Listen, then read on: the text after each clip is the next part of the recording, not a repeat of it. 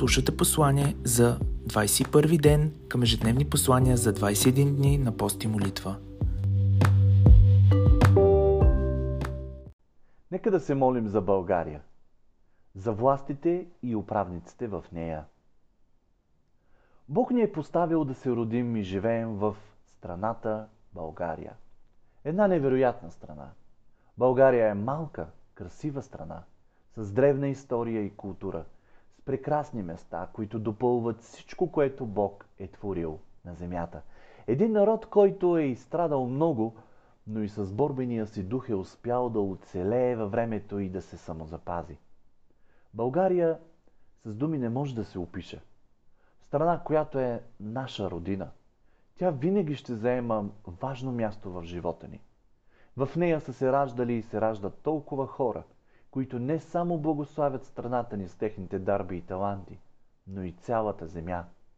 България е земя, която допринася със своята красота всичко, което Бог е творил по лицето на земята. Имаме невероятна, прекрасна природа. Планини, долини, равнини, язовири, реки, море. Създава и прекрасни хора и продължава да създава прекрасни хора в България, които са успявали да съхранят себе си във времето и да развият различни занаятчийства, народни танци, култура, вкусна храна и традиции и всякакви други неща, които ни отличават като българи. Това сме ние, българи. Ние правим България. Трябва да обичаме родината си и да милеем за нея, да се молим за нея.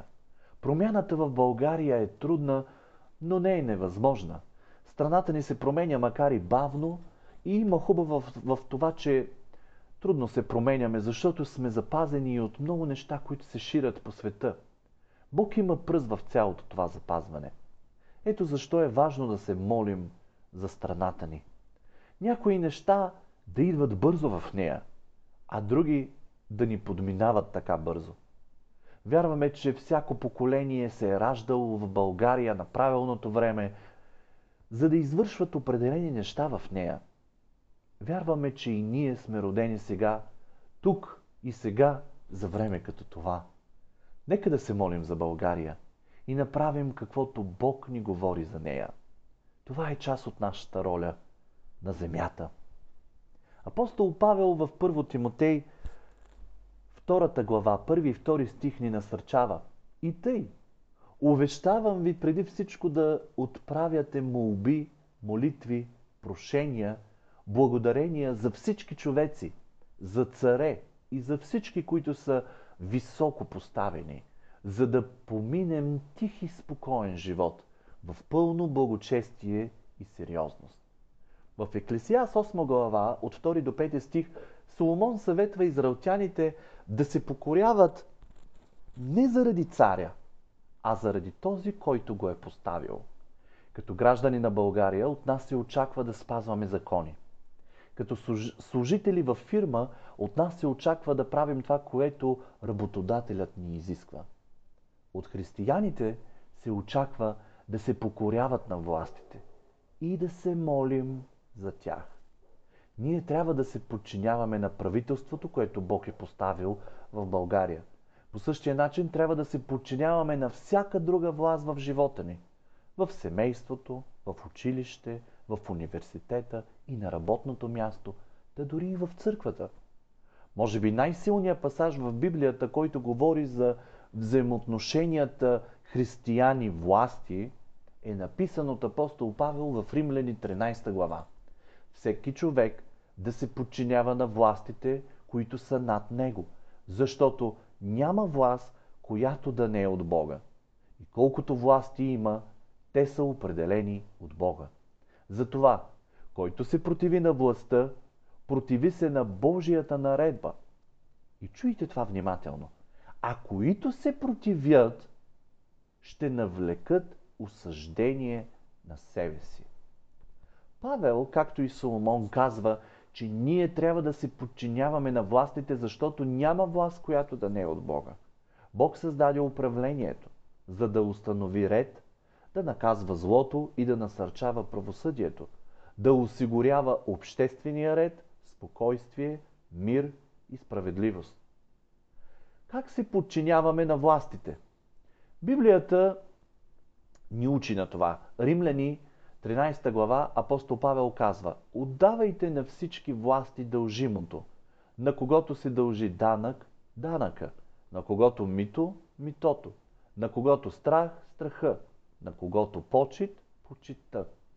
Ние се подчиняваме на властите, като плащаме данъци, като спазваме правилата и законите в държавата, като показваме уважение към представителите на властта и, разбира се, се молим за тях.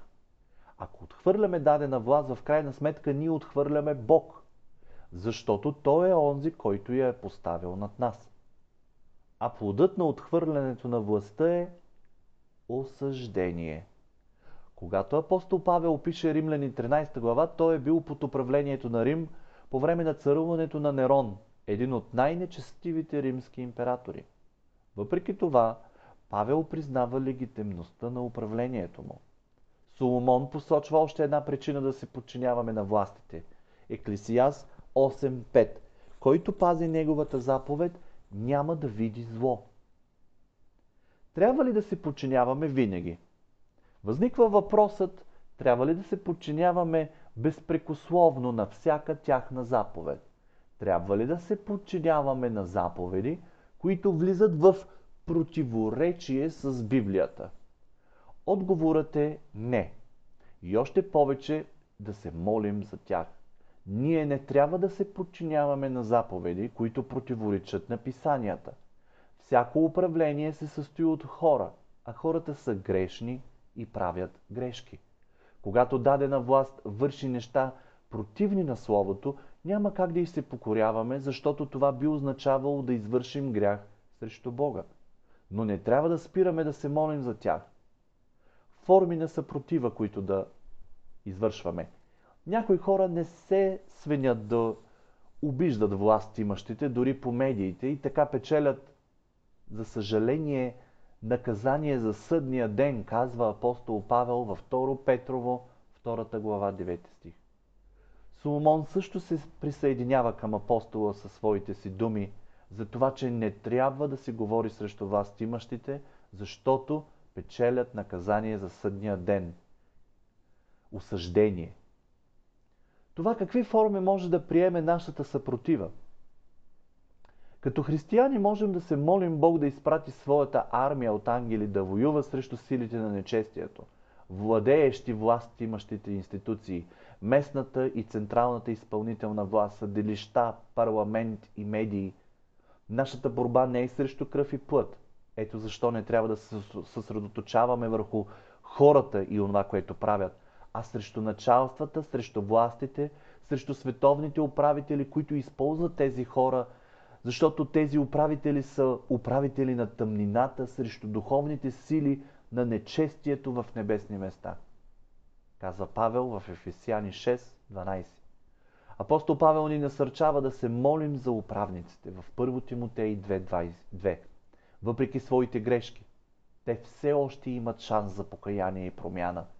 Целта на християнската съпротива не трябва да бъде унищожението на човека, свалянето му от власт, а неговото възстановяване и новораждане, и ако е възможно да чуе поука.